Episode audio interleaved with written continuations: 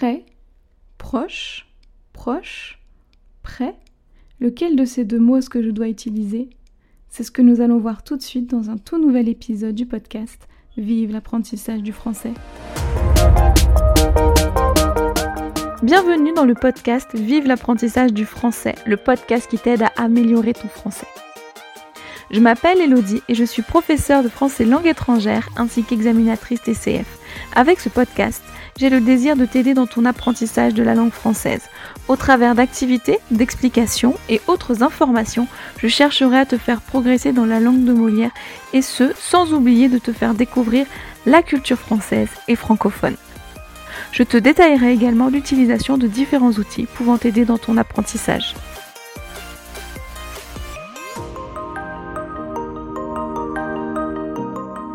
Bonjour à tous et bienvenue pour un tout nouvel épisode du podcast « Vive l'apprentissage du français ». Alors aujourd'hui, dans ce nouvel épisode, nous allons voir la différence entre « près » et « proche ». Parce que oui, nombreux étudiants confondent ces deux mots. Et ce que je comprends tout à fait puisque tous les deux, ils signifient « courte distance » finalement. « Près », « proche » sont synonymes parfois, mais vous verrez que ils peuvent avoir une utilisation similaire, mais en même temps une utilisation très différente. Ne vous inquiétez pas, ne commencez pas à paniquer. Qu'est-ce qu'elle nous dit ? Une utilisation similaire, mais en même temps différente ? Ne vous inquiétez pas, je vous explique tout ça maintenant. Alors, en fait déjà, il faut savoir que « près » est un adverbe. Adverbe, c'est-à-dire qu'il agit sur un verbe ou sur un adjectif. Et proche, lui, c'est un adjectif. Donc, il agit sur un nom. Maintenant, on a ces deux différences. Ok, donc près, adverbe, proche, adjectif. L'une des deux grosses différences, c'est que près indique vraiment une distance spatiale, une distance physique entre deux choses. Donc, par exemple, je suis près de l'église. Ça veut dire que l'église n'est pas loin, elle est à côté de moi. Je suis près de la banque n'est pas loin. Je suis près de mon frère, ça veut dire que je suis à côté de mon frère, vraiment en termes de distance. Par contre, si je dis « je suis proche de mon frère », là, il va y avoir un côté affectif. D'accord ? C'est je suis proche, c'est pas proche en centimètres ou en mètres. C'est vraiment je m'entends très très bien avec lui, on est tout le temps au téléphone. Voilà, il y a vraiment un sentiment affectif. Il y a un affect, une affinité. D'accord ? Comme par exemple, je suis très proche de mes amis du lycée. C'est-à-dire que j'ai gardé contact avec mes amis du lycée. Voilà, il y a vraiment une vraie affinité entre nous. Donc encore là, vraiment un lien affectif très important. D'accord ? Maintenant, je vous ai dit qu'ils avaient aussi une certaine similarité. Donc une certaine similarité parce que proche peut être utilisé avec les verbes être, paraître, sembler, avoir l'air. Donc je vais vous donner des exemples pour que ce soit vraiment bien concret.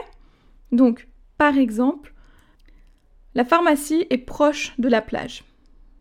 La pharmacie est près de la plage. On peut les utiliser tous les deux. Et là, ça fonctionne parce qu'on a le verbe « être ». Ou alors, la pharmacie semble proche de la plage. Je regarde une carte. Hein, ah bah la pharmacie, elle semble proche de la plage. Ou elle semble près de la plage. Pareil, ici, on peut utiliser les deux. Et c'est la même chose avec sembler et avoir l'air qui signifie la même chose que paraître.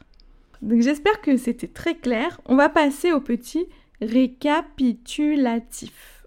Alors, donc je disais, près, adverbe, signifie courte distance.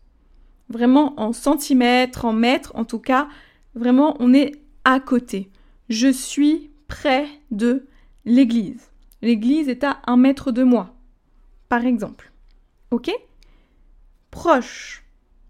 Proche signifie courte distance affective, émotionnelle. Je suis proche de mon frère. Je m'entends très très bien avec mon frère. On a un lien affectif. Ok ? Mais je peux dire aussi, je suis proche de l'église. D'accord ? Là, ça signifie donc que je suis à côté de l'église. Ok ? Et cela, je peux l'utiliser parce qu'il fait partie des 4 verbes qu'on peut utiliser avec proche pour exprimer une distance. Donc, être, paraître, sembler, avoir l'air. Et voilà, cet épisode est déjà terminé. J'espère encore une fois, comme à chaque fois, je vous le dis tout le temps, que cet épisode aura été clair. Si vous avez la moindre question, n'hésitez pas à me contacter via mes réseaux sociaux. Tous les liens sont dans les notes de l'épisode. J'en profite aussi pour vous signifier que la conversation Zoom du lundi soir, donc qui a lieu de 20h45 à 21h15 heure française, continue durant l'été. Moi, je reste là. Voilà, je reste là. Donc, n'hésitez pas à venir participer, à venir papoter avec nous. Ce sera avec un grand plaisir qu'on vous accueillera parmi nous. Et il ne me reste plus qu'à vous souhaiter une très bonne journée ou une très bonne soirée en fonction de votre heure d'écoute. Et je vous dis à la semaine prochaine dans un tout nouvel épisode dans lequel on parlera de conditionnel, mais surtout de l'usage du conditionnel. À la semaine prochaine!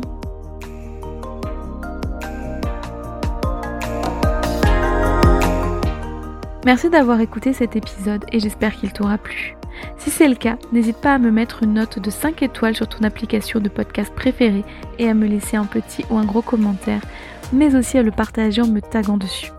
Si le podcast te plaît, n'hésite pas non plus à t'abonner et n'oublie pas d'activer les notifications si nécessaire afin de ne rater aucun épisode. Tu peux aussi retrouver l'article en lien avec l'épisode du jour sur mon site internet vive-leslangues.com. Tu as le lien dans les notes de l'épisode. Et si tu as des questions, tu peux me joindre sur Facebook, Instagram et Pinterest, ainsi que par mail à podcast@vive-leslangues.com. Tu retrouveras aussi les liens dans les notes de l'épisode. Enfin, si un e-book te donnant 30 idées d'outils pour t'aider dans ton apprentissage du français t'intéresse, tu peux cliquer sur le lien dans les notes de l'épisode pour le recevoir. Je te souhaite une bonne journée, une excellente semaine et te dis à la semaine prochaine pour un tout nouvel épisode. À bientôt sur Vive l'apprentissage du français.